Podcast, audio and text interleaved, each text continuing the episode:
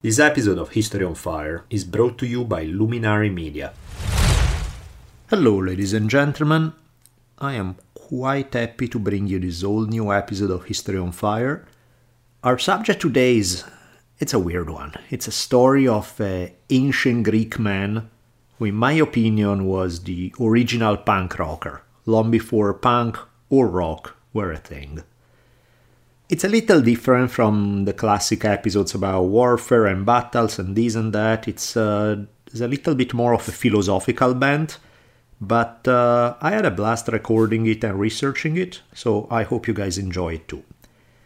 If you want to listen to more episodes of History on Fire, um, there are a whole bunch of them available only on Luminary, a subscription podcast network which original shows from creators such as Russell Brand, Trevor Noah, whole bunch of other people. There's one show that I really want to check out. I haven't checked yet called Fiasco.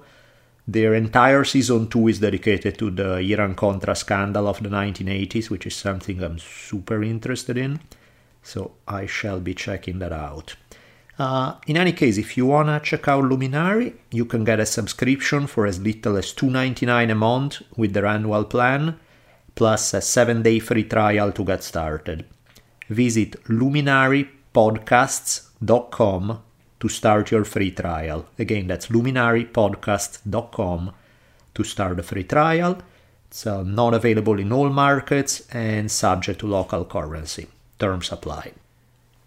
Having said all that, without further ado, let's go set history on fire.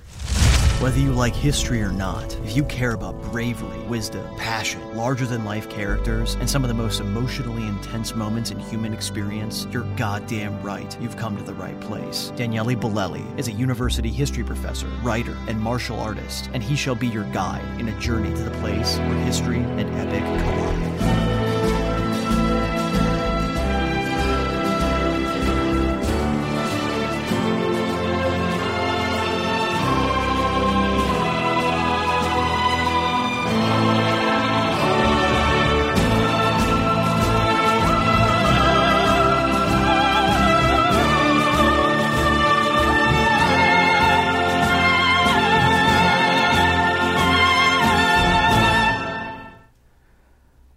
Once, when my daughter was about five years old, I was driving with her from Northern California to Southern California, and we were listening to some music.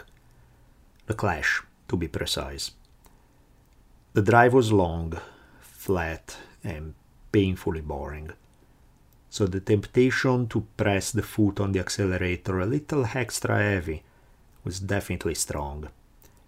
And in this case, I just lost track of how fast I was going.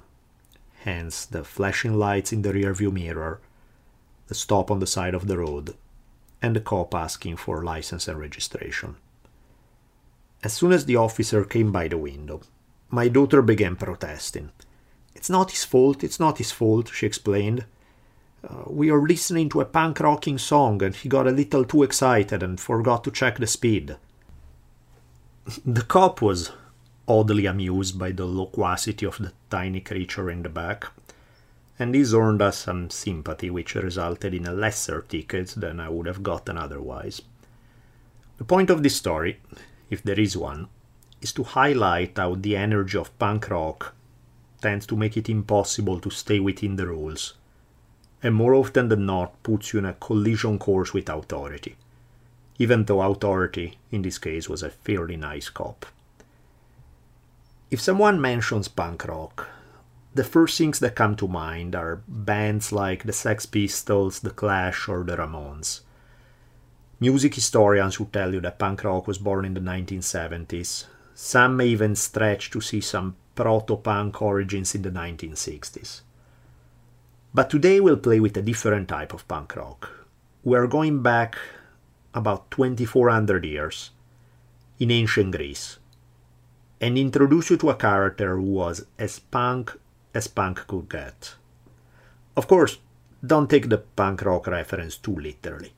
We're not talking about music here at all. Diogenes was no musician. What we're talking about here is the spirit of punk, that energy at the roots of punk rock that seems to have had a major influence on some of my friends, from the godfather of historical podcasting, the one and only Dan Carlin, to a legend of professional skateboarding, my good man, Mr. Mike V. Some of the cornerstones of punk are an allergy to authority, a spirit of rebellion, a fiercely independent, do it yourself approach, an emphasis on authenticity, and an absolute devotion to individual freedom.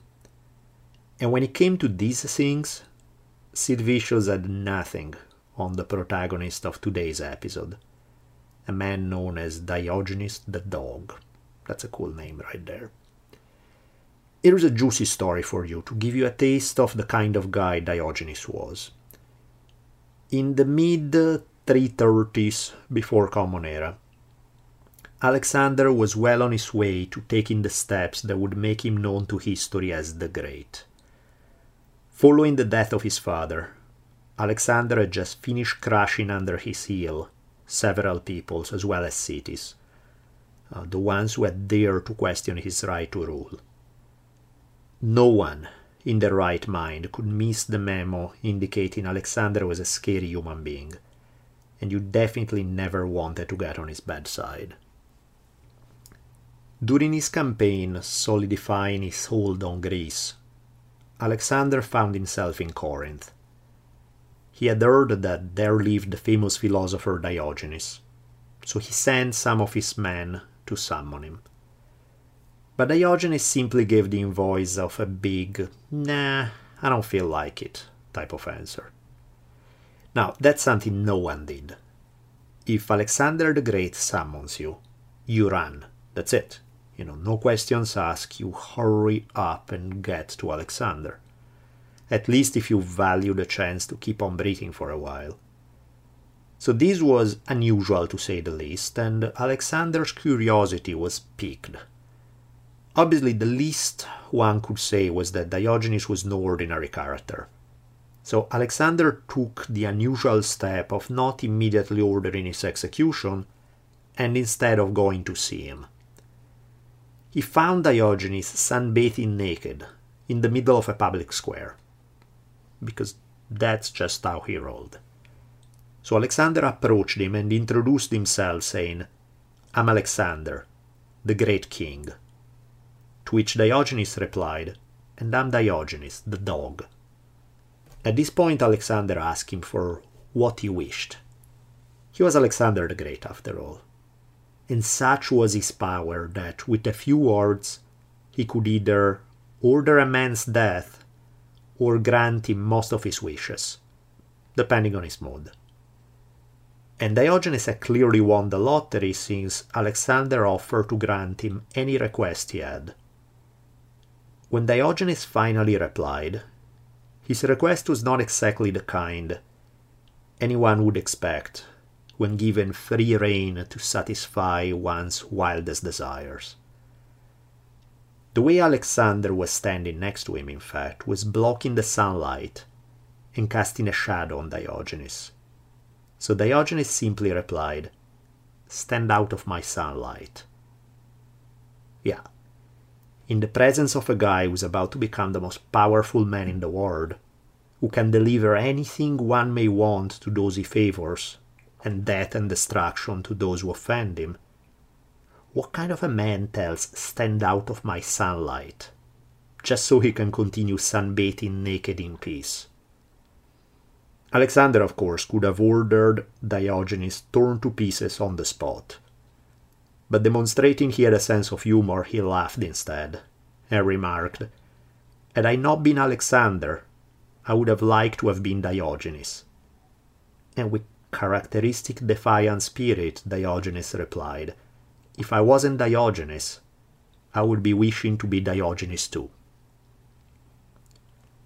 In light of this, you may begin to get what I mean when I say Diogenes was the original punk rocker, well over 2000 years before punk was a thing. Now, a word of warning. Normally, anytime I've dedicated an episode or more than one to an individual, it has been someone I like a lot. Now, I don't indulge in rosy romanticized views. I don't shy away from you know, putting the spotlight on the dark sides, even of the people I like. Whether we talk about Theodore Roosevelt, Caravaggio, Crazy Horse, Joan of Arc, any of the biographies I've done, I have no problems showing some of the problematic aspects of these people. But yet, overall, you know, even though it may be a mixed bag, usually there's a lot more that I like than I don't. Today is a little bit trickier. You know, I started the research liking Diogenes a lot. But the more I dug into his story, the more my opinion changed. So now I'm closer to 50 50. There's still a lot I like about Diogenes, and you know, regardless of my personal opinion, he's simply too colorful of a character not to discuss him. But there's also quite a bit of a dark side to his story, which perhaps is the is at the roots of the very problem with punk rock in general. In any case, I'll reserve my criticism of Diogenes for the end, and in the meantime, I'll just tell you this story without my own personal bias or interference. I'll just try to tell it to you, you know, tell you the facts, and then I can save some opinions for the end. In terms of sources, things are as thin as you may guess them to be when discussing some homeless philosopher who lived over 2300 years ago. If he wrote anything, and some sources say that he did, all his books are lost. So what we have are mainly anecdotes about his life. There are references to him in the writings of Aristotle, Seneca, Epictetus, Plutarch, Juvenal, Marcus Aurelius, St. Augustine, you know, many, many, many famous writers of the ancient world have discussed him. But our main source is uh, the life of Diogenes of Sinope. Uh, by the way, I'm taking a guess on how to pronounce the word. By a guy whose name is kind of odd in light of the subject because the author's name is Diogenes Laertius, who lived in the 3rd century, so literally hundreds of years after the facts. You know, granted, he was working from older sources that have been lost, but still, there's a big gap there. So, plenty of room for legends to grow, and that inevitably means it's hard to separate fact from fiction all we know about this uh, this writer of the biography, this Diogenes Laertius, and you know there's no relation that we know of to our Diogenes. I guess Diogenes just happened to be a popular name back then. I guess is that the writer who compiled the biography was Greek, lived in the third century Common Era, and was the author of a book called The Lives of Eminent Philosophers which basically is a collection of biographies of 82 Greek philosophers. Much of what you find in this book is an emphasis on actions, anecdotes, conversations that some of these different philosophers had. A giant of modern philosophy like Friedrich Nietzsche liked this a lot because he argued that philosophy shouldn't just be a collection of ideas but something transforming how somebody lives. So information about a person's life is at least as interesting as uh, what they decide to write down on paper. In any case, despite how thin sources about Diogenes, the man had a big impact, both in the Greco-Roman classical world and even down to modernity. Within the context of the classical world, the Stoics you know, people like Seneca or Epictetus, for example, they loved him. And for good reason, since, as we will explore later, Stoicism as a whole was heavily influenced by Diogenes' teachings. The Roman Emperor Julian wrote about him in positive terms, and even some of the church fathers managed to appreciate something about him, despite the fact that he was clearly at odds with most of their values. So, based on the existing evidence, it seems that Diogenes was born around the year 413 before Common Era, with an alternate theory that he was born during the reign of the 30 tyrants, which was in 404 before Common Era. Uh, that particular reign only lasted a few months. The same sources tell us that he died in 323 before Common Era, so depending on which date you accept for his birth, he was either 90 when he died or 81.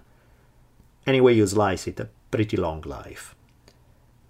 The 323 before Common Era date for his death is interesting because that's the same year as the one when Alexander the Great died. The renowned ancient Greek author Plutarch even wrote that Diogenes died on the exact same day as Alexander.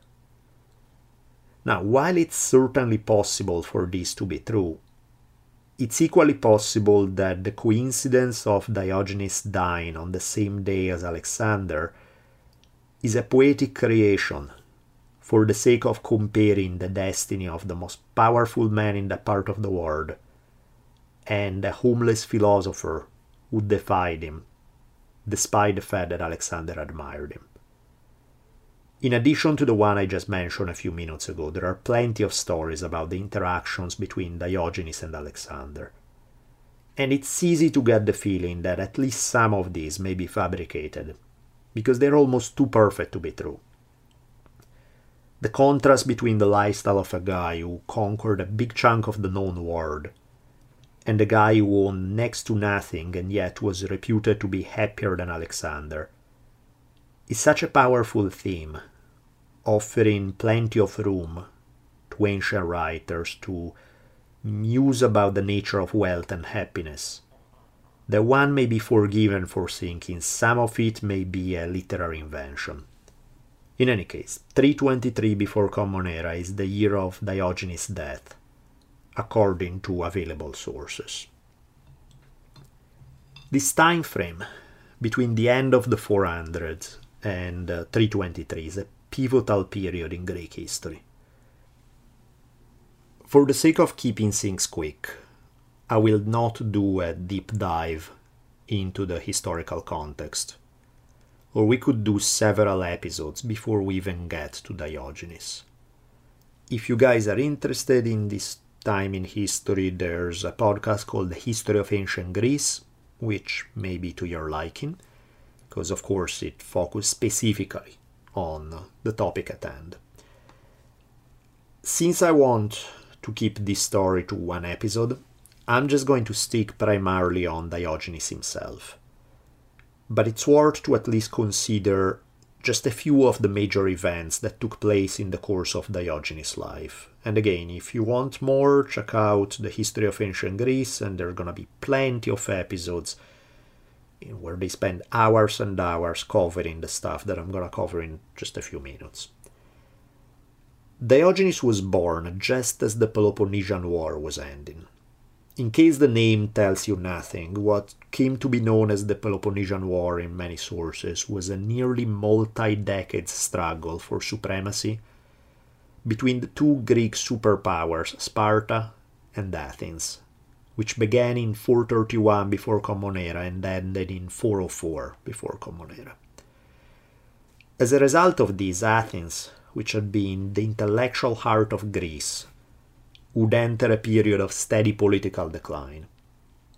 The end of the war resulted in Athens being briefly ruled by pro Spartan oligarchs known as the Thirty Tyrants, and this happened in 404. The Thirty Tyrants' chief goal was to erase democracy in Athens, and the way they went about it was rather brutal. One of the leaders of the Thirty was a man named uh, Critias. And again, bear in mind that I'm taking creative guesses on some of this pronunciation between the way they are pronounced actually in Greek, Italian, English. I'm doing somewhat of a creative mix here. This guy had been a disciple of the philosopher Socrates before breaking away from him. Learning for a while under Socrates apparently did nothing to turn Critias into a pleasant, mellow human being. Rather, with his actions, Critias wrote a chapter in the same playbook that will be used by people like Robespierre, Stalin, Mao, Hitler, Pinochet, and all the other totalitarian freaks in history. Under his leadership, the Thirty Tyrants murdered scores of political opponents, with most historians agreeing that in just a few months they may have assassinated about 5% of the entire population of Athens, and they exiled even more. Some of the exiles didn't take well to Critias and company reign of terror, so within a few months they came back, overthrew the 30, and delivered them a dose of their own murderous medicine, wiping them out. Just to show that an enthusiasm for murdering its citizens was not a monopoly of the 30. A few years later, the new Athenian government put Socrates on trial for not believing in the gods worshipped by the state and for corrupting the minds of the youth. Which, if there are some weird charges ever in history, these are they fit the bill, you know, not believing in the gods worshipped by the state and corrupting the minds of the youth. I mean, what does this even mean? At the end of the trial, Socrates was forced to down a shot of poison, and so ended the life and the career of the most influential Greek philosopher ever. Endless wars kept characterizing Greek history in the following decades. In particular, we see the Corinthian War first, and the Theban Spartan War later. The result of all these conflicts was to shift the seat of power between Sparta and Thebes with even the Persians playing an important role. Ultimately, though, all of these conflicts among these cities were for nothing, since all the power players would be slapped around by the new boss on the Greek political scene. That would be Philip II of Macedon first, and later his son, Alexander the Great. Diogenes lived through all of these events, at the same time with the who's who in the history of philosophy. People like Socrates, Plato, and Aristotle. So, with at least an outline of this wild historical backdrop sketched out, let's return to our lead character. Diogenes was considered a Greek, even though technically he was born in what's today modern day Turkey. In fact, there were several cities on the coast of Turkey, that had been founded by Greek colonists, and even some that may have not been founded by them, but they were definitely inhabited by them at this juncture in history. So while these lands are not part of Greece today, back then they were Greek colonies. Diogenes' hometown was actually further removed from the coast compared to other Greek colonies. Sinope was actually located inland along the southern coast of the Black Sea. Legend has it that the town was founded by the Amazons, the quasi mythological warrior women of Greek mythology. There's a whole debate among historians on whether anything even approaching the Greek description of the Amazons ever existed, with many suggesting that the myth may have originated from female fighters who were part of the powerful nomadic nations of the Scythians and the Sarmatians. In these cultures, in fact, women were often competent warriors, something that would have shocked the Greeks and their idea about proper gender roles. Just mentioning the Amazons is dangerous business for me because the prospect of diving into a rabbit's hole made of epic tales of badass warrior ladies is insanely tempting. But with unusual self restraint, I'll stay disciplined and stick to Diogenes and his word, while taking a rain check from the Amazons for perhaps a future episode of History on Fire. So, back to the place where Diogenes was born. Regardless of its origin and its mythological connection with the Amazons, by the time, by Diogenes' time, Sinope was the most important Greek settlement by the Black Sea.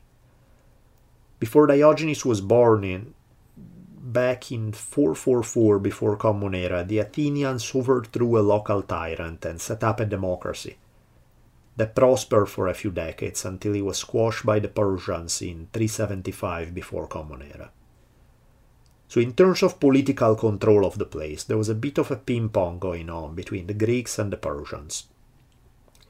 The town was characterized by all the typical things that one could find in a wealthy Greek settlement temples, fancy home, gymnasiums, of which the Greeks were very fond. The source of the town's wealth came from its strategic location among major trade routes. Merchants passed through from as far as Greece to the west and possibly all the way to India to the east. So it's almost certain that Diogenes grew up exposed to a mix of Greek, Middle Eastern, and Indian cultures. It's actually quite interesting to notice how many key figures in the history of philosophy and religion were also exposed to a variety of cultural influences. Whether we're talking about Jesus, Mohammed, Buddha, all of them lived in areas where people, merchandise, and ideas mix freely. According to most sources, Diogenes' father was named Icasias, and he was a banker. There's actually archaeological evidence that a man with that very same name did mint the coins in Sinop at that time. Now, when I say banker, the ancient world version of a banker was a bit different from some guy in a suit and tie inside a large building. Bankers would set up their tables up in a marketplace, exchange currency, make loans, check for the coin's authenticity, and in some cases also manufacture coins. This means that Diogenes certainly didn't grow up poor. Since most men followed in their father's profession, it's likely that Diogenes also became a banker. Okay, so far so good. Probably a comfortable life, the kind that would bring financial security and make your mom proud, but not exactly the kind of stuff that makes history. If you've studied your Joseph Campbell books and learned about the concept of the hero's journey, you know that every good story needs a moment of crisis, moving the hero from ordinary life into a new dangerous space where adventure has a chance to begin. In this case, the event precipitating the crisis doesn't exactly ring particularly heroic. Diogenes and his father engage in what in the ancient world was referred to as defacing the coinage, which in other words means to damage large amounts of coins in order to put them out of circulation. There are all sorts of theories regarding why they did such a thing, from political machinations to financial conspiracy and pretty much everything in between. But basically, the reality is no one knows. What we do know is that they were busted for it, and Diogenes' father was arrested while Diogenes himself either skipped town or was exiled. While on the run, Diogenes made his way to Greece and visited the renowned oracle at Delphi. The idea at the roots of oracles is a classic shamanic concept that many ancient people swore by.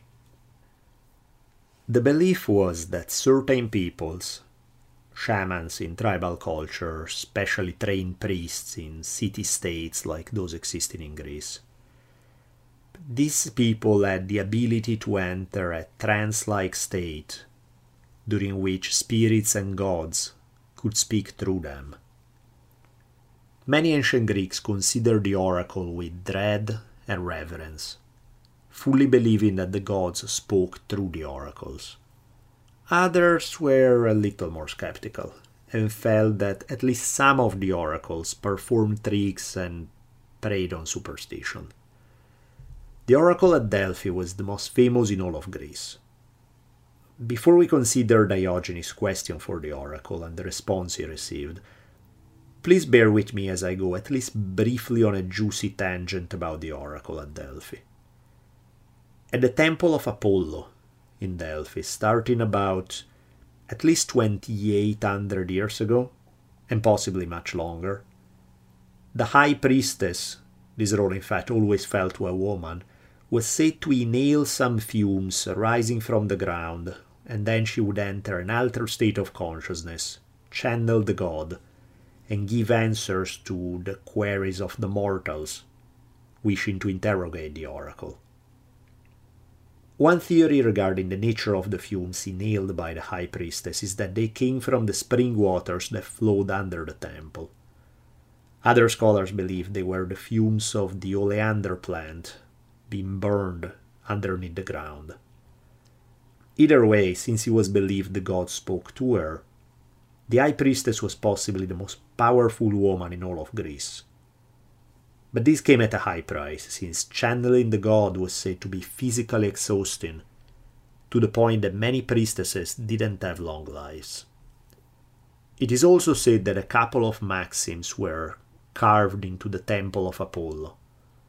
The most famous one is Know Yourself, ultimately reminding visitors that the greatest knowledge is self knowledge, something that good old Sun Tzu, the author of The Art of War, would have certainly appreciated.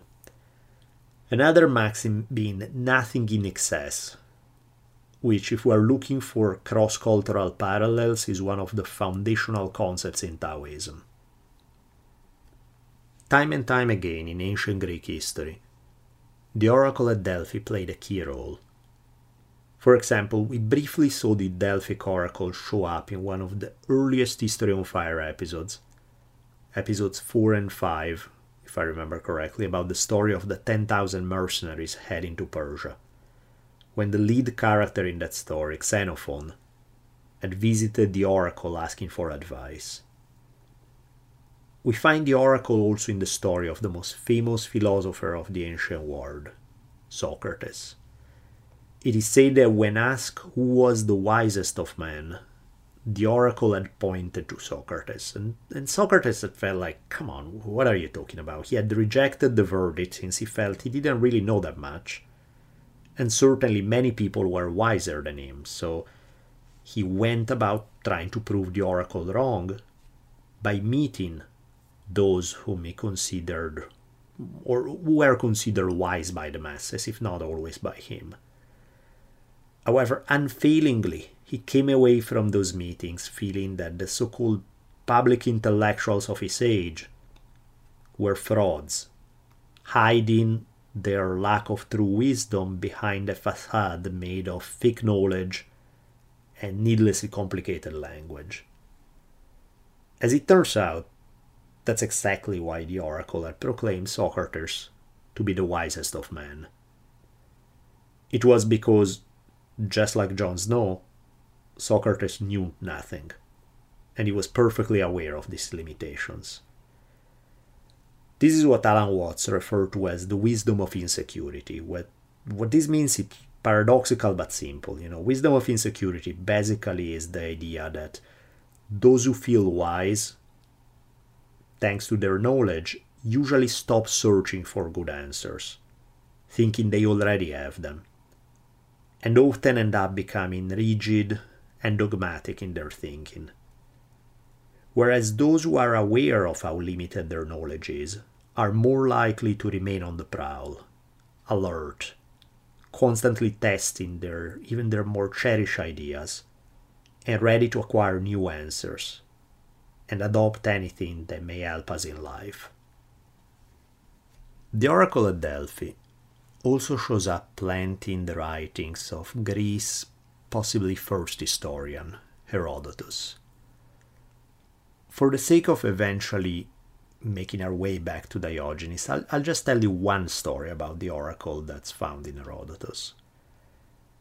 Our tale begins with the Lydian king Croesus, uh, Lydia being back then was part of modern day Turkey, who in the 6th century before Common Era wanted to test which oracles could be considered reliable and which ones were fake. So, in a remarkable display of scientific inquiry, he sent messengers to a whole bunch of oracles asking what he was doing on an appointed day that would fall exactly a hundred days after his messengers had left the court. So for the sake of avoiding lacking some lucky guess on the part of some oracles, he chose to do something so weird and so outlandish that no one could randomly guess it. He would uh, boil the bodies of a turtle and a lamb in a cauldron made of bronze and with a cover also made of bronze. In the Delphic oracle, when asked about, you know, what is King Croesus doing now, replied, I know the number of each grain of sand at the bottom of the sea. I hear the voice of the mute and understand them, even though they cannot speak. Now I can taste the hard-shell tortoise boiled in brass with the flesh of lamb. Bronze is laid beneath it, and bronze is put over it. None of the other oracles had guessed it, so Croesus became a devotee of the Delphic oracle, put all of his trust in its accuracy, and sent plenty of expensive gifts to the oracle. Despite these professions of devotion, Croesus was clearly not paying attention to the motto nothing in excess, since both his gifts and his wealth were way over the top. In any case, at this point, Croesus got down to business that, you know, the business that had pushed him to test the different oracles' reliability in the first place. Specifically, as of late, he had been losing a few nights of sleep over the emerging power of Persia under Cyrus the Great. It was just blooming right next door to Lydia. Croesus was afraid they would attack him, so he was debating whether to seize the initiative and attack first in the kind of preemptive strike that would have made George W. Bush happy, or just sit back and wait. Now, clearly, this was a big decision because if he miscalculated, he could bring ruin on himself and his nation. So his top advisors had tried to warn him not to start the war. You know, one of them had told him, let us remember what type of people we're about to attack. They are wild men who wear leather trousers, who know no luxury, drink no wine, and barely have enough to eat. They can survive on a few figs a day. They have nothing that is worth having, and if you defeat them, you will gain nothing. We, on the other hand, live in enormous comfort. Our treasuries are overflowing with gold, if they defeat us, they will gain everything, and we shall lose everything.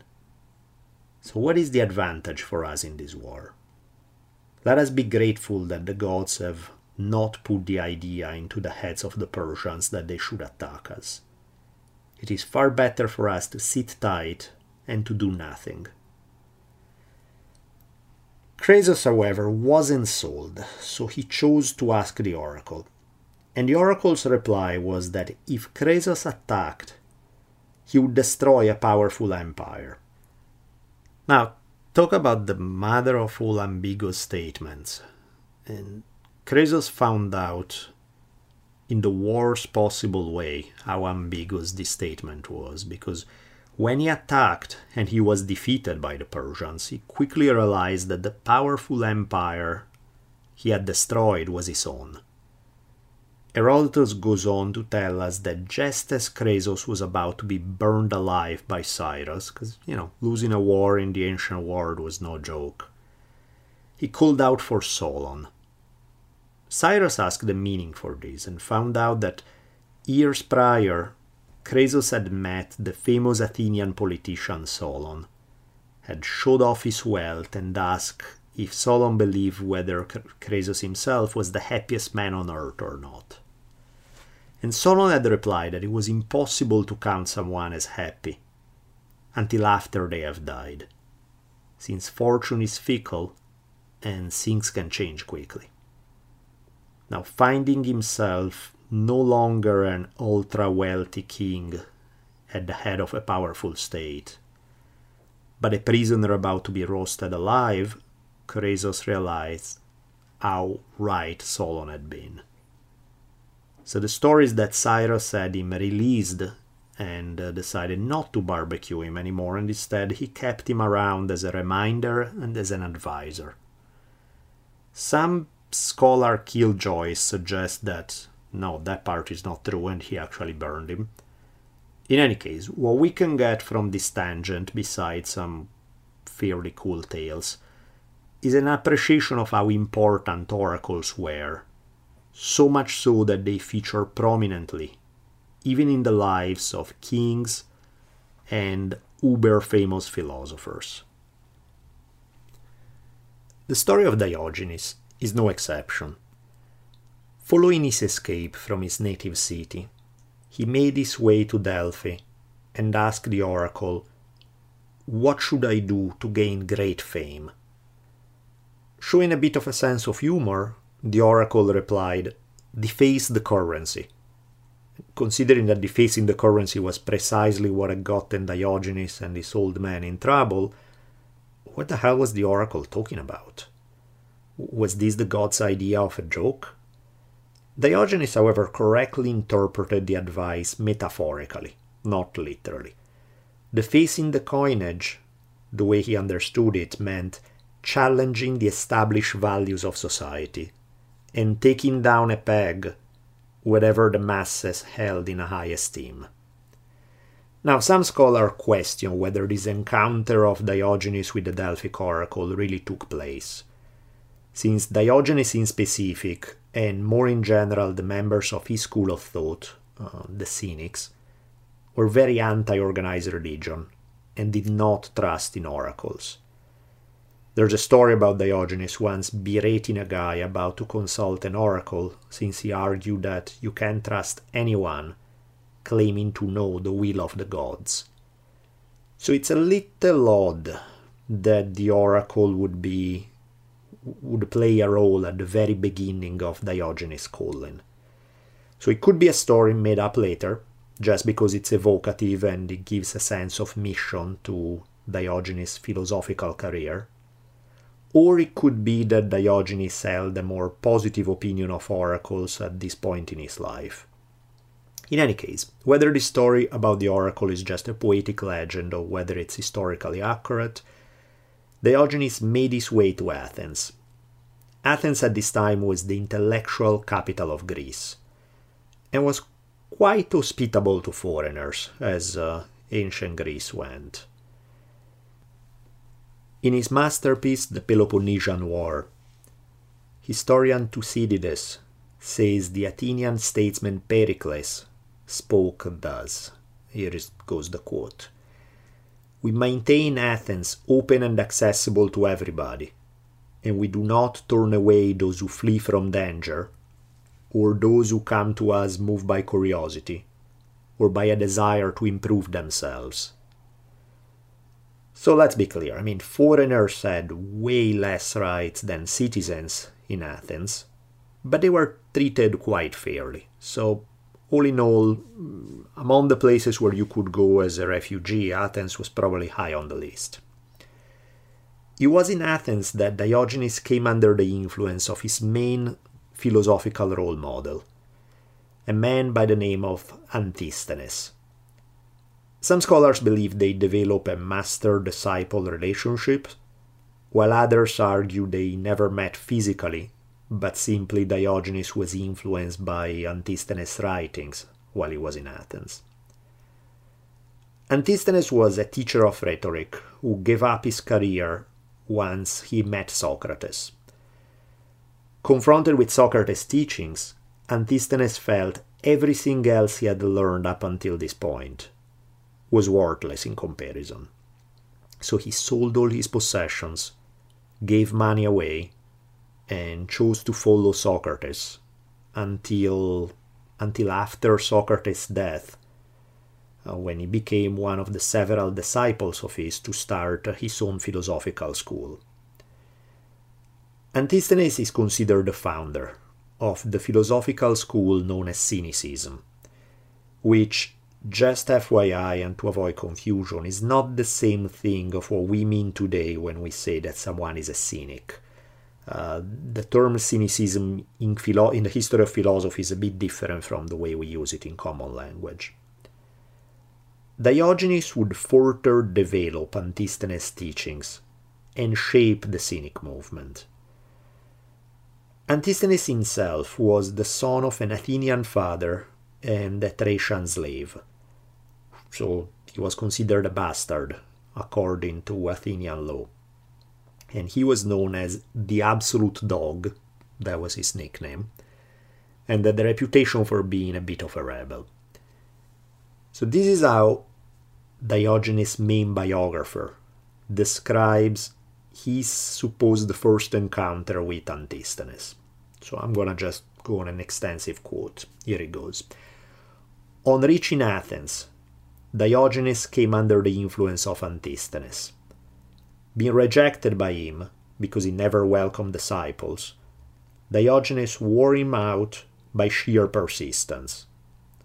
Once, when Antisthenes stretched out his staff against him, Diogenes offered his head with the words, Strike, for you will find no wood hard enough to keep me away from you, so long as I think that you have something to say. And from that time on, he was his disciple. So, this first encounter reads uh, almost exactly as a textbook meeting between disciple and master in the Zen tradition. In classic Zen fashion, the teacher is rough and doesn't want to be bothered. And the wannabe disciple has to demonstrate his commitment to learning and seriousness of intent by remaining undeterred in the face of repeated refusals and harsh attempts to turn him away. We saw this very same pattern plenty of times in the story of Ikkyu Sojun and in the exploration of Zen Buddhism that we did in episodes 45 and 46. So here we have a Greek version of the same dynamics. After learning what he could from Antisthenes, Diogenes took over his role as the leader of this new philosophical movement of cynicism. The word cynic itself derives from the Greek word for dog. So, cynic literally translated could be like dog like. So Diogenes the Cynic, if you break down what it means in ancient Greek, Diogenes the Cynic meant a man from God who acts like a dog, which is quite a title. Now, what did Antisthenes and Diogenes have in mind when uh, they named their movement after dogs? Author Luis Navia who wrote an excellent book about Diogenes, wrote the following Dogs, at least wild and street dogs, live fully in accordance with nature. For them, neither conventions, nor complicated norms, nor etiquette, nor manners, nor the proper way of doing things, nor the distinction between what is right and what is wrong, have any meaning. They belong to no country and pledge allegiance to no flag and are not burdened by titles or possessions. Neither are they consuming thoughts or perplexities about the nature of virtue or about the immortality of the soul, nor do they have the ability to pass judgment as to what is natural and what is not. They simply live and die, precisely as nature intended them to live and die. So, with this in mind, when Diogenes declared he was a dog at war with the world, it meant that the society of his day had strayed too far from nature and was following sick values that needed to be challenged. So, in following the advice of the Delphic oracle, Diogenes began his war against the cultural currency of the day that is, the norms and rules of conventional society. His was, at, least in his mind, a titanic struggle. For example, through much of his life, Diogenes was quite passionate about going to attend athletic competitions. And when people asked him why he went, he said he saw himself as competing alongside the athletes, but on a bigger stage. You know, the athletes competed with each other. He competed with monsters, keeping humans from their potential the monsters of greed, pride, hatred, and so on and so forth. In one case, you had the gold and the medal were at stake during the athletic competitions, but it was the very soul of a human being that Diogenes believed to be at stake in his own brand of life competition. most early cynics came from hard circumstances. As uh, Navia again writes, Antisthenes comes into the world as the bastard son of a Thracian slave and remains throughout his life tainted by the lowly character of his mother's origins and branded as an outsider. Crates walks into the scene as a lame hunchback. Monimus begins his life as a mistreated slave who forces himself into fake madness in order to secure his freedom. Bion, one of the harshest cynics, is the son of a prostitute and a dissolute father, who ends up being sold as a slave. Menippus also starts his life in a bad way, as a slave who supported himself by begging. Cercidas is compelled to come to grips with the moral bankruptcy of the world and the inhumaneness of war when his homeland is destroyed by the Spartans. And the list keeps going on and on and on. You know, basically, you realize that so many of the members of the cynical philosophical movement face many difficulties in their life, and this experience made them question social norms. So, is it a case of sour grapes pushing the cynics to put down social values since they were basically dregs at the edge of society anyway?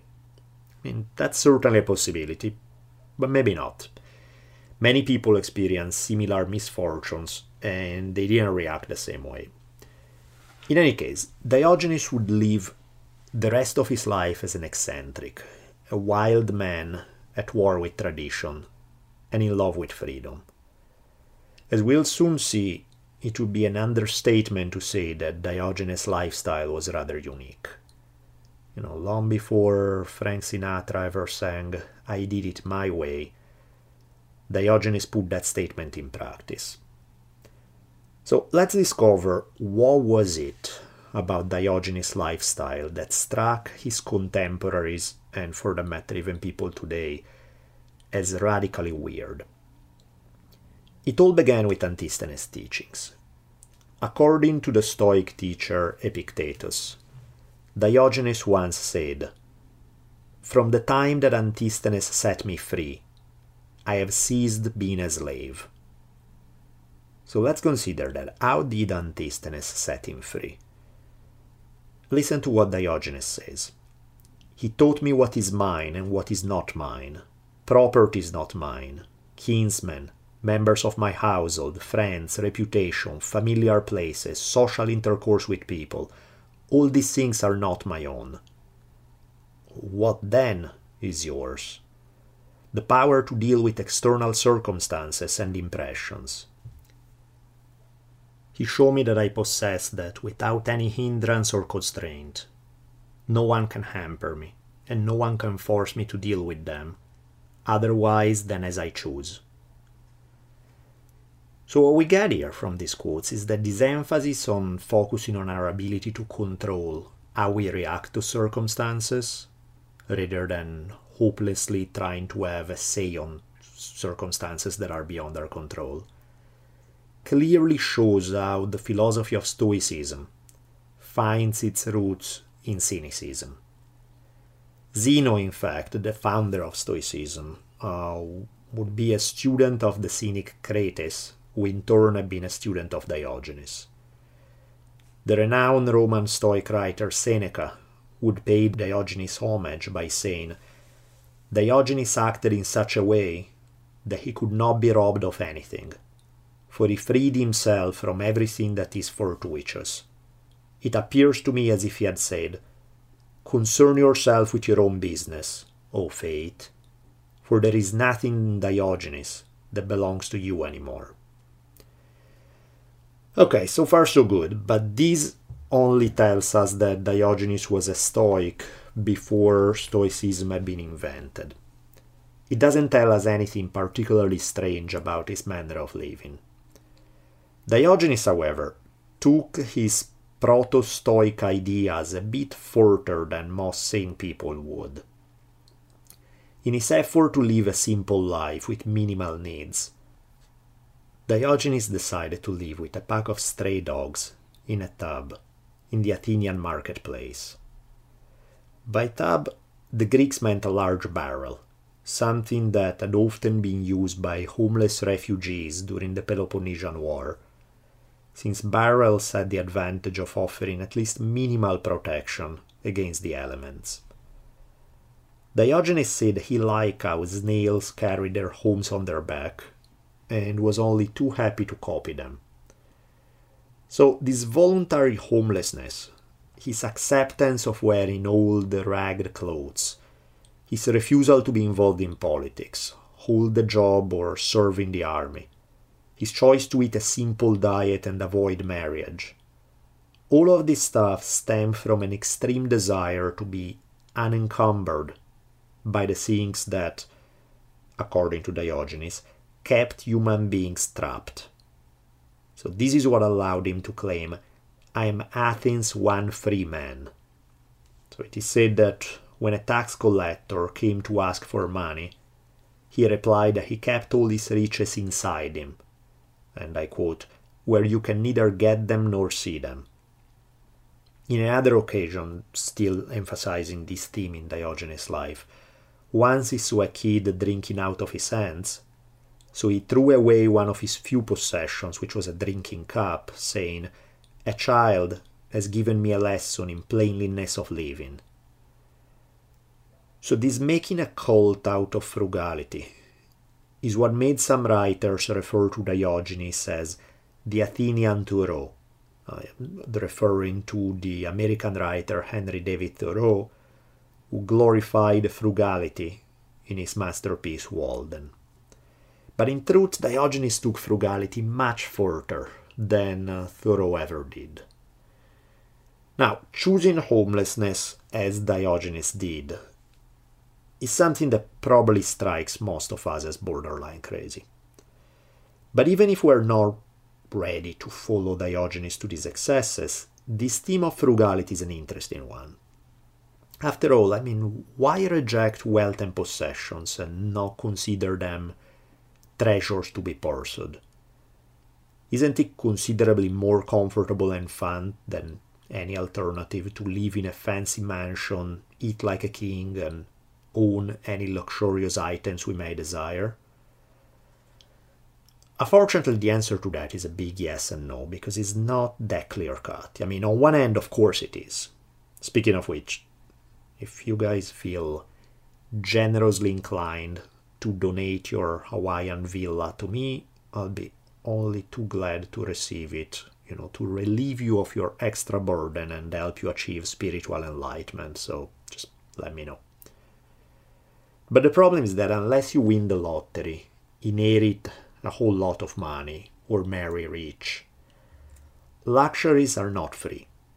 You know, anytime we buy something, we are trading the time and energy that we spend to earn the money necessary to buy stuff. And since most jobs are things we do grudgingly, kind of unwillingly, and we wouldn't do them if it wasn't for the fact that we're getting paid. The more things you need, the more of your life you need to trade to get those things. So, to Diogenes, needing as little as humanly possible was a path to freedom. This is probably the reason why the same theme echoes across time and space among religious figures as much as philosophers. You know, we find it in Diogenes. One of his famous statements was, To own nothing is the beginning of happiness. We find it in another great Greek philosopher, Heraclitus, who said, May you have plenty of wealth, you men of Ephesus, in order that you may be punished for your evil ways. We see it in Henry David Thoreau when he says, The laboring man has no time to be anything but a machine. Most of the luxuries and many of the so called comforts of life are not only not indispensable, but are positive hindrances to the elevation of mankind. We find the same theme in, among the writings of early Christians, and for that matter, even Jesus himself denouncing accumulation of wealth in one of the most radical statements ever written on the topic when Jesus is quoted as saying, It is easier for a camel to go through the eye of a needle than for a rich man to enter the kingdom of God. It's like, whoa, that's a little intense. It is easier for a camel to go through the eye of a needle than for a rich man to enter the kingdom of God. And we run into the same theme, emphasizing how wealth can be, or maybe not wealth itself, but chasing wealth can be damaging to the human soul over and over and over and over again in many, many writings from many people across history. Those great American poets who were the Temptations sang Ain't Too Proud to Beg. I like to imagine Diogenes strolling around Athens whistling the song while he trained himself to get used to rejection by begging from statues, before eventually graduating to asking Athenian citizens for small donations to take care of his very limited needs in a way that is fairly similar to how many monks in both Europe and Asia made a living through the centuries. Many Christian orders, in fact, would eventually borrow this concept. Some aspects of cynicism, in fact, affected early Christianity, particularly in the way Christian mendicant monks lived off donations, owning very little and preaching in the streets, something that clearly was quite similar to Diogenes' approach. In Diogenes' view, the least you need, the wealthier and freer you are. Uh, Aristotle, you know, the famous Greek philosopher, believed that the nature of humans is to live within a state and not hanging at the edges of society like Diogenes advocated. According to Aristotle, only beasts or gods can live outside of a state. Diogenes, on the other hand, felt that humans are happiest when they need nothing other than nature. You know, the things that nature provides. So, sun, water, food. Diogenes argued that other things trap human beings and enslave them, taking away the most beautiful possession of all, which is their freedom. Now, even Diogenes, of course, understood that complete self sufficiency may be next to impossible, but trying to be as self sufficient as possible was still his goal. It is said that Diogenes once saw a mouse running around the marketplace, completely at ease, despite not having anything, and learned from him a key aspect of his philosophy, which is the ability to adapt to all situations. Again, another classic concept that will be at the foundations of Stoicism. In the words of author Louis Navia, let me quote from his writing Neither social distinctions nor elaborate philosophical systems have any significance in the lives of mice.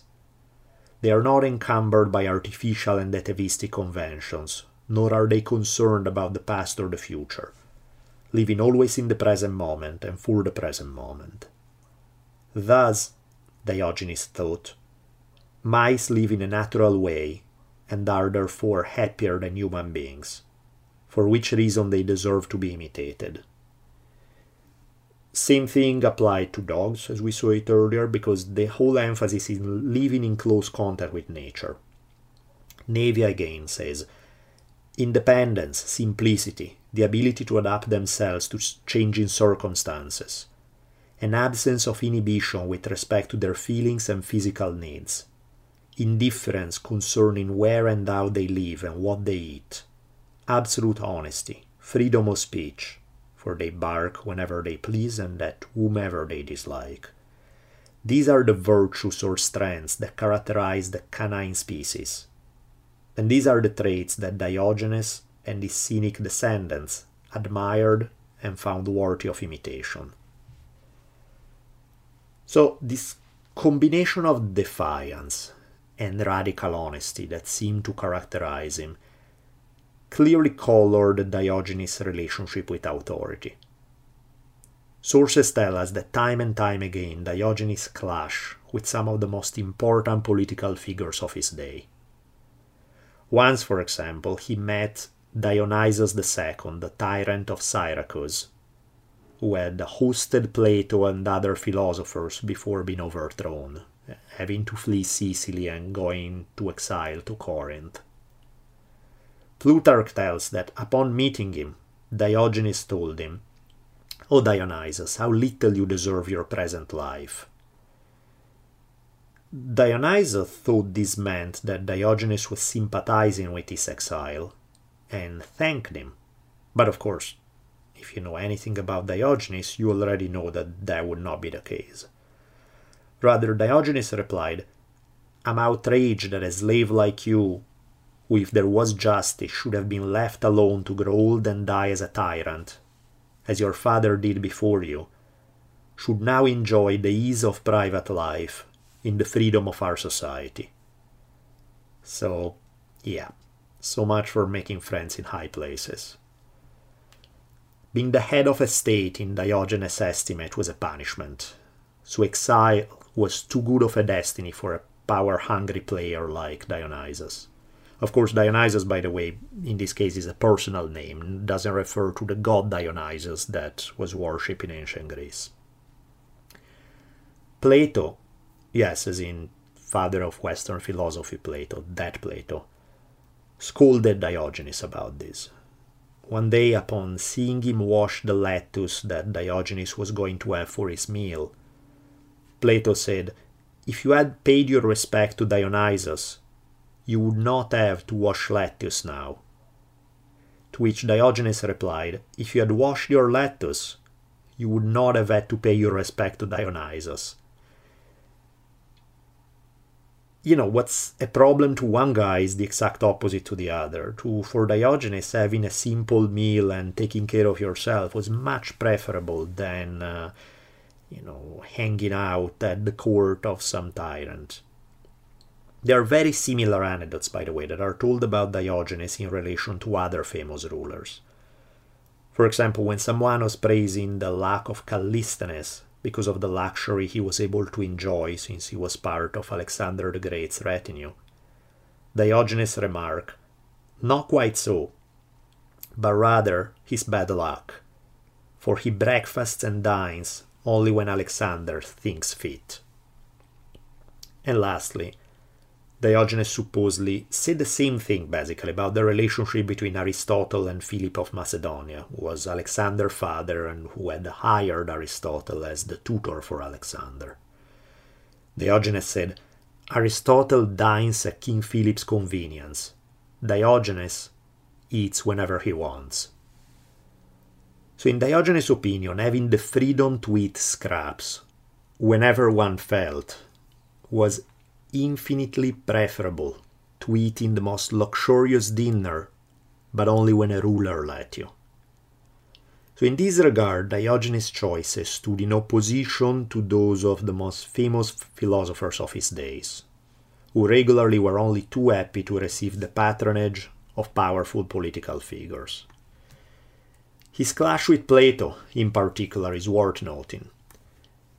Both Diogenes and Plato had been either directly or indirectly influenced by Socrates, Plato being a disciple of Socrates, and Diogenes being a disciple of Antisthenes, who in turn had been a disciple of Socrates. But that's where the similarities ended, since Diogenes considered Plato a traitor to the spirit of Socrates' philosophy, and this resulted in the two of them often bickering. To be entirely fair, Diogenes wasn't alone in this assessment of Plato. You know, since Socrates didn't leave behind any writings, and much of what is known about him comes through the books written by Plato about him, some people have questioned on whether the Socrates that shows up in Plato's dialogues has any resemblance whatsoever to the real Socrates, or instead whether Plato used the name of a famous philosopher and turned him into a mouthpiece for his own ideas. After all, the Socrates in Plato's books is quite different from the Socrates described in the writings of Xenophon, who was also a disciple of his. And Diogenes' biographer reports that Socrates once heard someone reading from one of Plato's books and said, By Hercules, what a collection of lies this young man has written about me by Hercules, by the way, is gonna be my new expression. I'm just gonna every three minutes I'm gonna go by Hercules. I dig it. In any case, getting to the bottom of which one was the real Socrates mystery is entirely beyond the scope of what we're doing now. And it's probably beyond the capabilities of anyone who doesn't have access to a time machine. What we do know is that Diogenes took some of Socrates' ideas and made them much more radical. As a result, Plato referred to Diogenes as, I quote, a Socrates gone mad. It is an example of one of their clashes. In one instance, Plato had defined man as a featherless biped, and Diogenes promptly plucked the chicken and said, threw the dead chicken at the feet of Plato and said, Look, there's Plato's man. Basically, poking fun at Plato's preoccupation with verbal definitions. Plato also famously argued that the physical world is but a shadow of a timeless world made of ideas where things exist in their purest form. To Diogenes, this theory was, uh, to put it delicately, a whole load of wannabe deep pseudo philosophical crap. On a particular occasion, when Plato was speaking about the essence of the ideal table and the ideal cup, Diogenes replied he never saw such things but only saw specific tables and specific cups. Plato responded that Diogenes' mind was limited and unable to move beyond the reality that can be perceived through the senses. Diogenes argued that what Plato was peddling was some needlessly complicated abstract metaphysics, and his whole philosophy was a waste of time, since the only philosophy worth anything was one that helped you live a better life in the here and now kind of reminds me of a Buddhist parable. There's um, there's a story that people kept asking Buddha, you know, Siddhartha Gautama, who became the Buddha, they kept asking him about the afterlife and death and the reality of the soul and all these things that basically cannot be proven or experienced in through our senses in this life. And eventually, Buddha replied with a parable, what became known as the parable of the arrow, where Buddha said, Look, imagine this. If somebody gets shot with an arrow and uh, his friends come to his rescue and they want to pull out the arrow and give the guy first aid, but the guy stops them and say, Nope, uh, before you can give me first aid, I want to know who shot the arrow. Why did they shoot it? Um, what arrow is this? What kind of wood is the, the arrow made of? What about the feathers? What bird were they plucked from?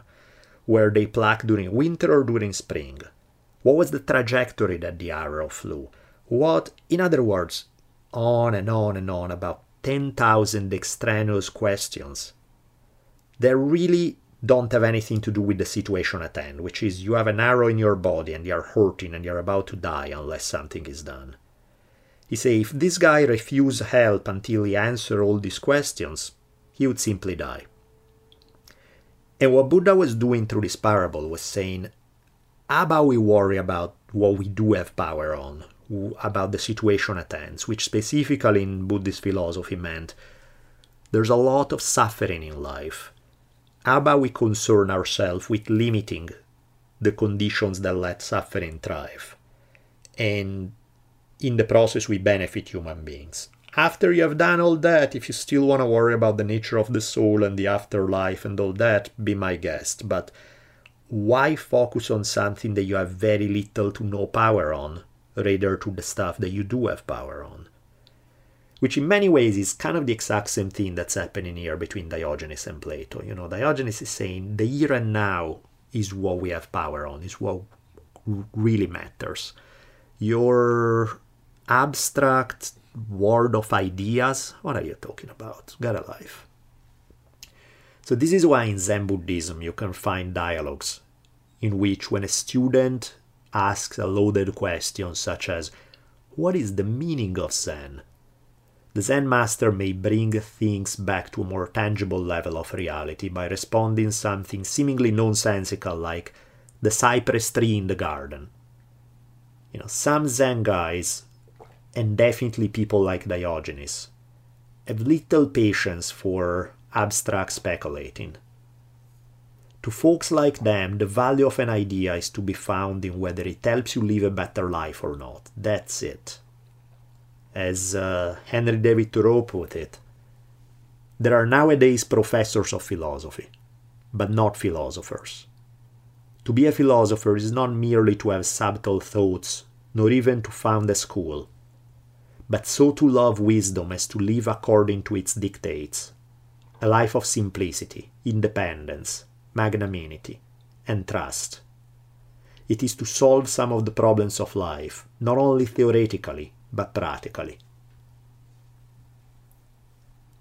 Diogenes' weapons of choice in dealing with his philosophical rivals were laughter and weirdness. In his effort to invite people to question the social norms they grew up with, Diogenes would mix humor, performance theater, and philosophy. He would uh, walk backwards in the streets. He would enter a theater at the end of a show. He would have sex in public he would go barefoot in winter and would roll in the sand during the hottest days of summer. Once, at a feast, when some people were making fun of him and throwing bones at him like he would at a dog, Diogenes decided that just like a dog, he would run up to them, lift his leg, and pee on them. Almost like a comedian tearing up a heckler. In some way, Diogenes behaved like a textbook Heyoka and in case your memory from the episode of History on Fire about Lakota culture is fuzzy, let me refresh it. A Heyoka in Lakota culture was someone who was charged by the spirits associated with thunder to act in seemingly paradoxical, crazy ways. Basically, the opposite of accepted rules of behavior. Much like its Lakota counterpart, Diogenes' wild antics would shock people and make them laugh.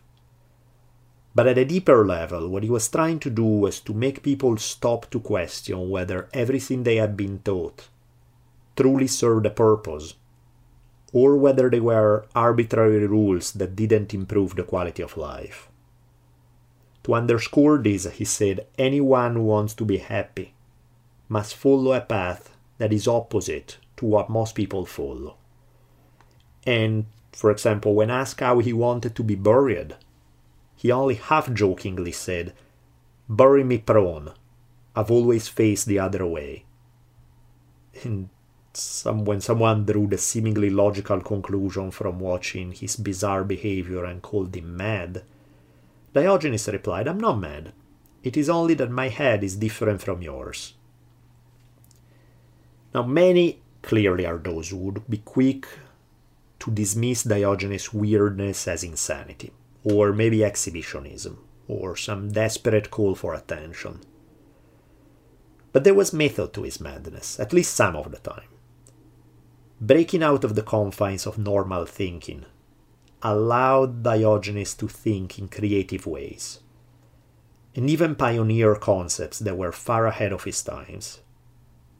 You know, back in his day, one's identity was entirely wrapped within the city of one's birth Being born in Athens or Sparta or Corinth or any other city state that dotted ancient Greece would determine your political identity and your outlook on many things.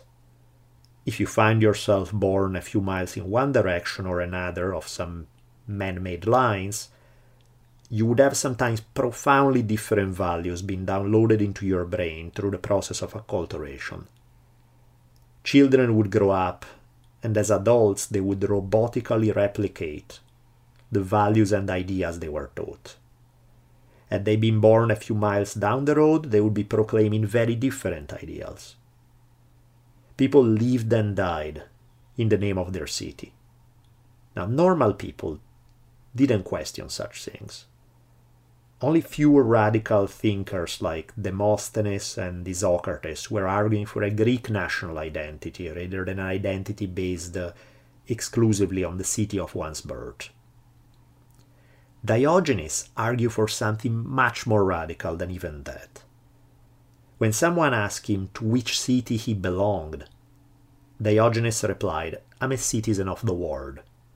The specific term he used for that was cosmopolitan a term that he may have very well invented since it's its first recorded use in history. As the ancient Greek writer Dio Chrysostom commented, the whole earth was his abode, the earth that is the abode and source of nourishment for all human beings. At a time when this was unthinkable, Diogenes rejected the notion of belonging to a country or a flag. Just be human was Diogenes' advice. Some people argue that Alexander the Great wanted to create a human community in the form of a multi ethnic empire rather than separate nations with separate identities. Now, some scholars believe it, others don't. In some way, it doesn't really matter because after Alexander's death, his generals promptly fragmented the empire. But regardless, even if that had been Alexander's plan, Diogenes' ideas were even different from that because he did not have any. He didn't put on a pedestal this notion of a universal empire. What he did was just rejecting belonging.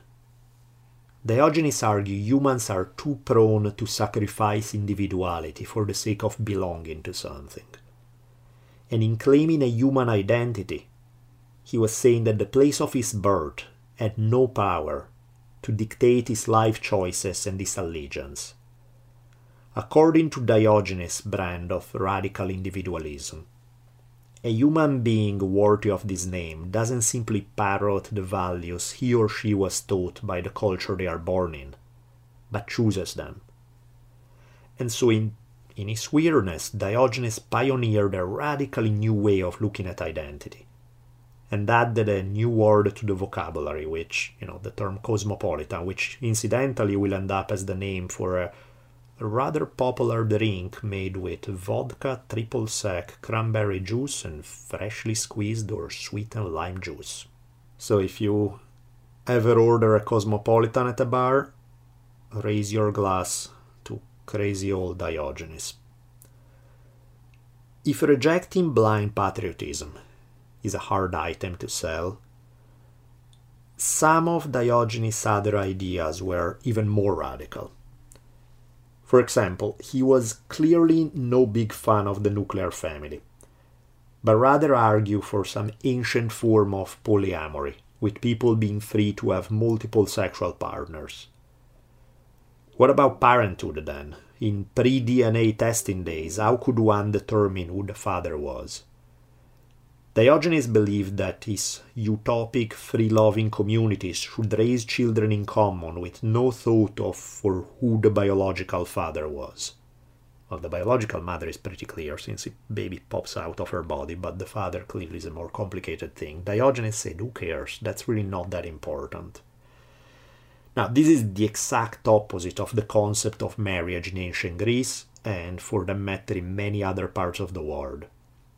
Besides being a business arrangement, monogamous marriage was all about making sure that a man's kids were biologically his own. In a speech attributed to the famous orator Demosthenes, it is said, Men have prostitutes for pleasure, concubines to take care of our bodies, and wives to secure the legitimacy of children and keep homes in order. The lot of Greek women was fairly awful since their rights were severely limited and ancient Greek culture was characterized by a solid amount of misogyny. Perhaps paradoxically, the most liberated women in all of Greece were high ranking sex workers who received a great education since wealthy men would pay them not just for sex but also for better conversation and companionship that they could get from their poorly educated wives. It is said that the same Demosthenes mentioned just a few seconds ago was willing to pay the princely sum of 1,000 drachmas for a night with Lais, one of the most famous courtesans of the day. When you consider that a typical worker could earn between half a drachma to a drachma per day, you can gain a sense of just how much 1,000 drachmas were. But Lais was not impressed with Demosthenes' fame or money so she raised their asking price to 10,000 drachmas. And in a further slap in the face, however, she would have sex with Diogenes for nothing, since she found him much more interesting. Besides being the recipient of the good graces of celebrity sex workers, defying Alexander the Great and pushing forward ideas that seemed outlandish in ancient Greece, Diogenes' biography is enriched by yet more drama. At some point, because an exact chronology is nearly impossible, but at some point in his life, Diogenes was traveling by sea, which was always a dangerous proposition in ancient Greece, mainly due to the fact that gangs of pirates often ruled the open sea. And so we can add an encounter with pirates to Diogenes' already colorful biography. In this case, the pirates seized the ship he was traveling on, promptly captured everyone on board, and brought them to be sold to a nearby slave market. In my version of the story, it's the dread pirate Roberts who committed the deed, but I admit there's a teeny tiny chance that my devotion to the Princess Bride may stand in the way of historical accuracy here. When at the auction, he was asked if he had any special talent, and Diogenes replied, Yes, to govern men and in classic crazy Diogenes fashion, he told the auctioneer that he should announce that anyone needing a master should buy him. Perhaps intrigued by his weirdness, a Corinthian named Xeniades bought him, brought him to Corinth, and placed him in charge to educate his sons and oversee his household.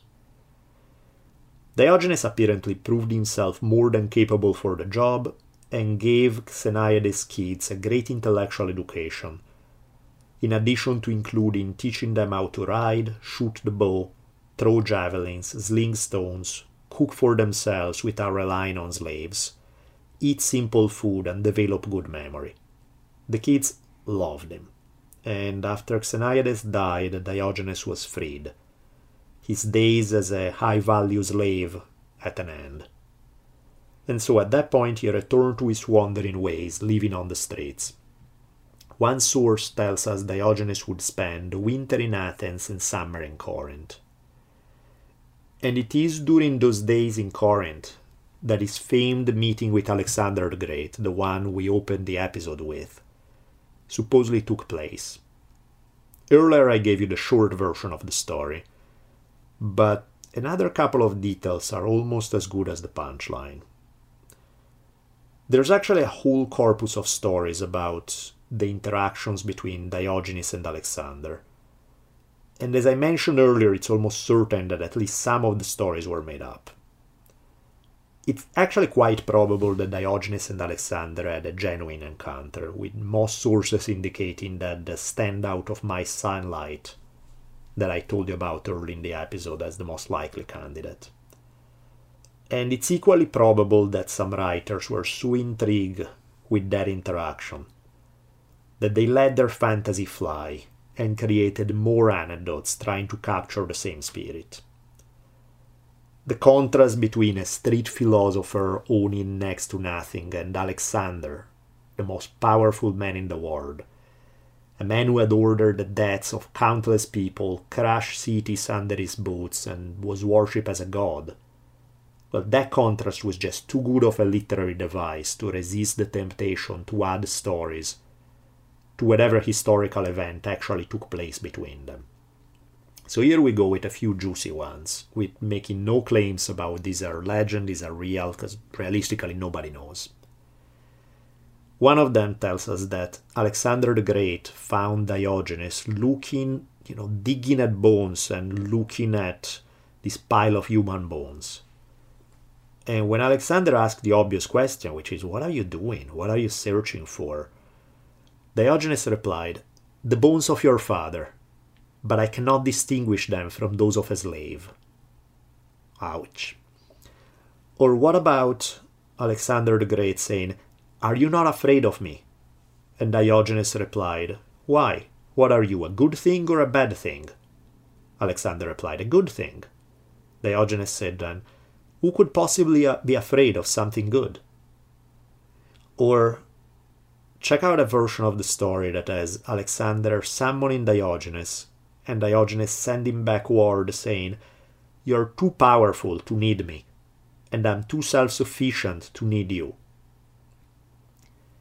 If even half of this stuff is true, it's either a miracle that Alexander didn't order Diogenes' head to be placed on a pike, or it says something about Alexander's character. Arrian, was uh, Alexander's main biographer, seems to offer some ammunition to the latter theory, since he reports being suitably impressed and reacting in a similar way to that Alexander, sorry, I forgot to mention that Alexander was suitably impressed and reacted in a similar way to some religious ascetics in India, people who coincidentally lived very similarly to Diogenes himself. What Arrian tells us is that Alexander, having heard about the stories of the spiritual discipline and endurance of Indian wandering monks, when he found himself in India during his conquest of um, big parts of Asia. Alexander was quite interested in meeting them. You know, he had been on a first name basis with some of the most brilliant minds the West had to offer. As we said earlier, no less than Aristotle had been his private teacher, so he was always happy to meet people who were revered for their intellectual or spiritual talent. And so on one occasion, Alexander requested to meet with a sadhu, one of the religious figures of Hinduism and Jainism, who renounced life in society in order to focus 100% on spiritual practice.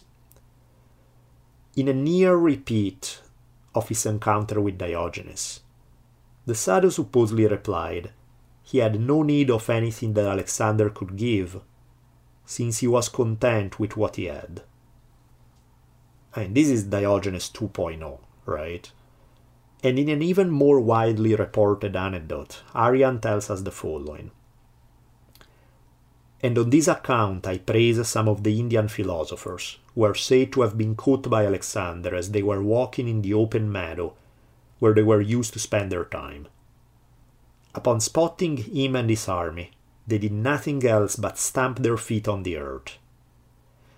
When Alexander asked them through interpreters what was the meaning of their action, they replied, King Alexander, every man possesses as much earth as this, upon which we have stepped.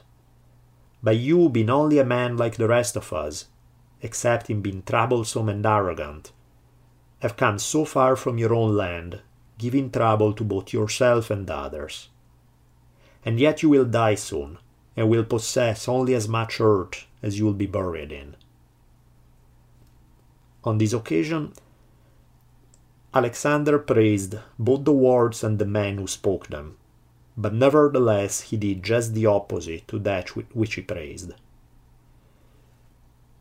So, based on this account by Arrian, it seems that Alexander kind of had a soft spot for homeless philosophers who scolded him, and yet he was unable to follow their advice because, as Arrian puts it, he was the slave of his insatiable ambition. In any case, back to the events of Diogenes' biography. Well, Diogenes' tour of earthly existence was almost at the end, for he died within a few years after his meeting with Alexander. One version tells us that Diogenes died by holding his breath, which of course is physiologically impossible.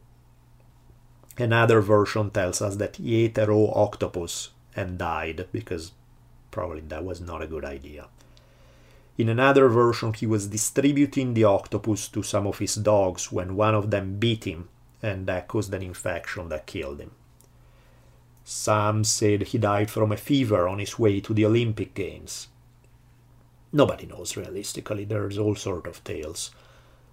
It is said that about his future burial, he had told he wanted to be thrown out of the city walls and be left to be eaten by animals a concept that American writer Henry David Thoreau clearly loved, since in his uh, Walden he mentions how it's manlier and wiser to give one's body to the dogs rather than build sumptuous burials like the pyramids.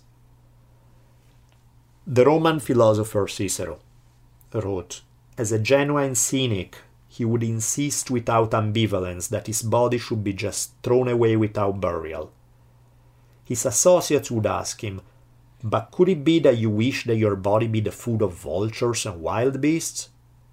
Not at all, he would reply, as long as you provide me with a stick to chase those creatures away. But, they would say, how could you do that if you will not be aware of anything? Ah, yes, said Diogenes, if in death I cannot be aware of anything, how could the bites of wild creatures hurt me? But some of his disciples got into a big argument about how to bury him, so they clearly didn't get it. You know, there was a big funeral arranged by the town of Corinth. They built a statue of a dog and a couple of inscriptions of a plaque saying, one even being fairly flamboyant and saying, even bronze grows old with time. By your fame, Diogenes, not all eternity shall take away. For you alone did point out to mortals the lesson of self sufficiency and the path for the best and easiest life. Now, not quite everyone in the history of philosophy was as enthusiastic in their assessment of Diogenes. The famous German 18th century philosopher Hegel referred to the Cynic school of philosophy that took its inspiration from Diogenes in less than thrilled fashion. There's nothing particular to say about the Cynics, said Hegel for they possess but little philosophy and did not bring what they had into a scientific system. And in another quote, Hegel wrote, Generally speaking, the cynics were nothing more than swinish beggars who found their satisfaction in insolence that they showed others. They are worthy of no further consideration in philosophy, and they deserve fully the name of dogs, which was early given to them, for the dog is a shameless animal. Considering that Hegel believed that the state was the place where human beings are realized, it seems pretty obvious that he wouldn't be a fan of individualists like Diogenes. Another group of guys were disturbed by Diogenes and friends were strict moralists were disgusted with Diogenes' antics. He was just too wild, too punk. One of the fathers of the Catholic Church, St. Augustine, wrote those cynic philosophers overlook the virtue of modesty. When, in violation of the modest instincts of all human beings, they boastfully proclaim their unclean and shameless opinion, worthy indeed of dogs, that is, that since the matrimonial act is legitimate, no one should be ashamed to perform it openly in the street or in any public place. Instinctive shame, however, has prevailed over this wild fancy for though it's related Diogenes once dared to put his opinion in practice, under the impression that his sect would be all the more famous if his egregious shamelessness were deeply impressed in the memory of mankind, yet his example was not followed. In case you are with me and you are wondering what St. Augustine is talking about in this monstrously, needlessly complicated sentence, what he's doing is expressing his disgust at Diogenes for having sex in public. Augustine believed that, or liked to believe rather, that the Cynics theorized this but didn't act on their theories. Seems like he was wrong, since most sources disagree with him on this. This obviously deeply offended even non Christian sensibilities. Uh, the, the same Roman philosopher and politician Cicero was very much a stickler when it came to morality said, The sect of the Cynics should be wholly rejected, for it represents the enemy of shamefulness, without which there can be nothing either right or honest. Cicero. Shamefulness as the mother of everything that is right and honest. It reminds me of why in high school, when we got to the part of history when Mark Antony's assassins chased down and chopped Cicero's head off. Everyone in my class cheered, much to the dismay of my Latin teacher. In some way, what makes Diogenes unusual is that he was born in the West. Some of his weirdness would have been at least slightly less weird within the context of Zen Buddhism or Indian mysticism. there are several Hindu mystical traditions emphasizing many of the same points Diogenes preached rejecting scriptures, living as naked hermits, enjoying a frugal lifestyle, emphasizing teaching by example and living in the present moment, and even living with dogs. As the author Luis Navia describes them, these Indian mystics, they would go naked like animals or lightly clothed, living on the fringes of society and rejecting the arrangements and amenities that civilized life provides. Neither laws nor social norms were their concern, and they lived as if the whole world were their country, and as if all things belonged to all, and nothing to anyone in particular. Now, it's possible that some of these cynic ideas came from India. There's a big debate on this because, of course, some like to emphasize Western achievements as unique, whereas others tend to argue that Greek philosophy, which is considered the philosophical soul of Western civilization, may have been heavily influenced by Eastern sources. It's a big who knows. I mean, people traveled back then, as we saw earlier, Sinop, you know, Diogenes' birth city was at the end of a caravan route that went through Persia and India but there's no way to know for sure. So it's one of those make what you will of it. Diogenes' influence on a variety of thinkers who lived after his days has been profound. Whether directly or indirectly, it's impossible to avoid recognizing his irreverent spirit in Nietzsche, in writers like Kerouac and Bukowski, and perhaps even in master comedians like George Carlin but one of the most obvious philosophical influence has been on the development of Stoicism. As mentioned briefly earlier, according to some sources, it was one of Diogenes' students who taught Zeno, the man who would eventually become the founder of Stoicism. And based on everything we have seen so far, it's really not too hard to see how Diogenes would offer ammunition to the development of Stoic philosophy. Diogenes' whole life was dedicated to learning how to make himself comfortable in uncomfortable situations, an obvious cornerstone of Stoic philosophy. Or consider this passage by his biographer about him. He maintained, moreover, that nothing in life has any chance of succeeding without strenuous practice, which is capable of overcoming any obstacles. So, this idea of discipline allowing us to live content without the many things that people need to be happy. Again, obvious Stoic concept. So, considering how important Stoicism will be in the history of philosophy, it is easy to see how far reaching were the repercussions of Diogenes' crazy antics. Now, I told you at the beginning of the episode that I would hold my reservations about Diogenes until the end, so as not to let my opinion color the narrative too much. But now that this story is coming to a close, it's time for me to be blunt and share some thoughts. So let me start with a smaller, perhaps nitpicky kind of criticism before moving on to the more meaningful one. You know, Diogenes keep going on and on about self sufficiency. And then he makes a living by begging off other people? Uh, I feel he could have done a better job by perhaps cultivating the food he needed, rather than depend on other people's generosity. Or he could have begged for food but not make such a big deal about self sufficiency, you know, but both at the same time seems a bit hypocritical. But in any case, let's move on to the more substantial issue here. There's no argument that Diogenes is hilarious. His answers to Alexander the Great, his sarcasm, his quick wit, these are all the skills of a master comedian. But the punk rocker of ancient Greece seems to share the same limitations as modern punk. Here is my problem with him and with punk in general. Both Diogenes and punk are at their best when it comes to criticizing established values and raising a middle finger toward stale rules and oppressive dogmas. And for that, I love them. That part is great.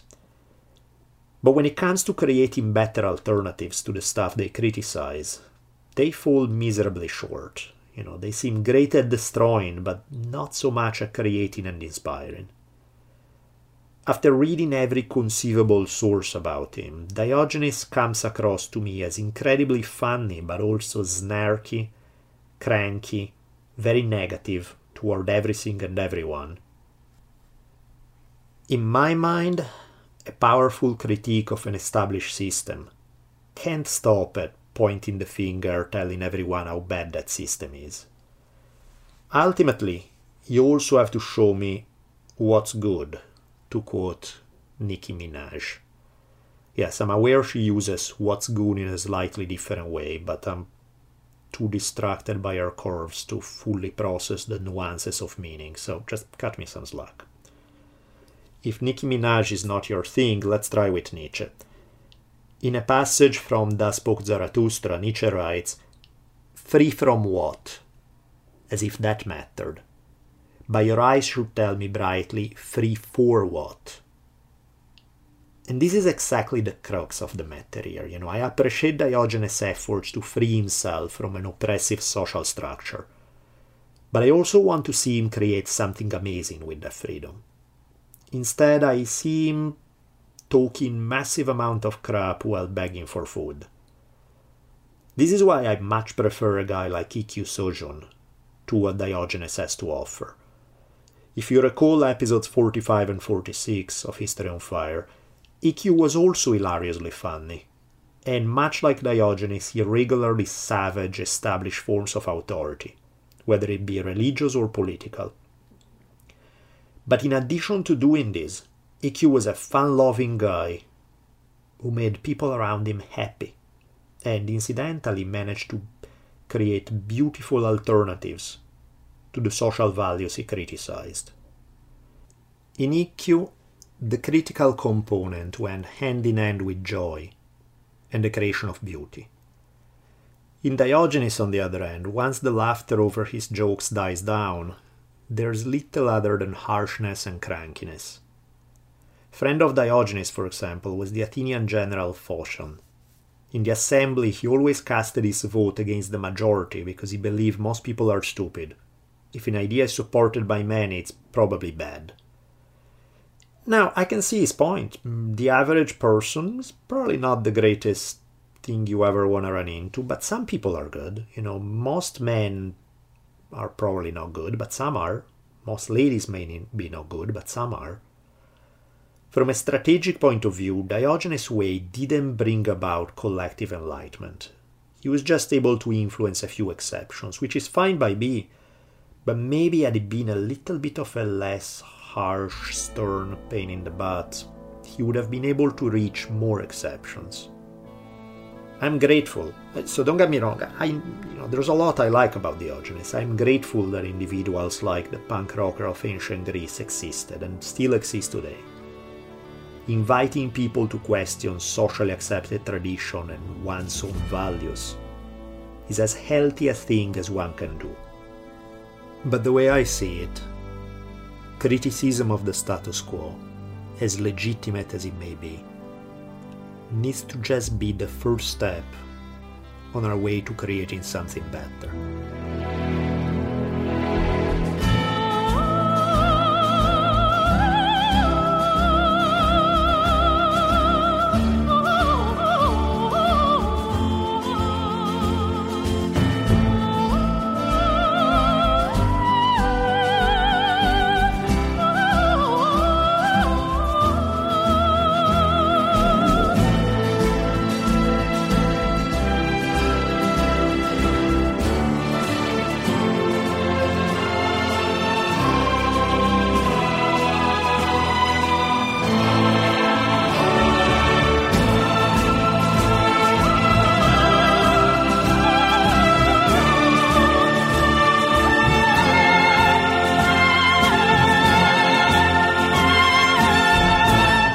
Thank you so much for listening.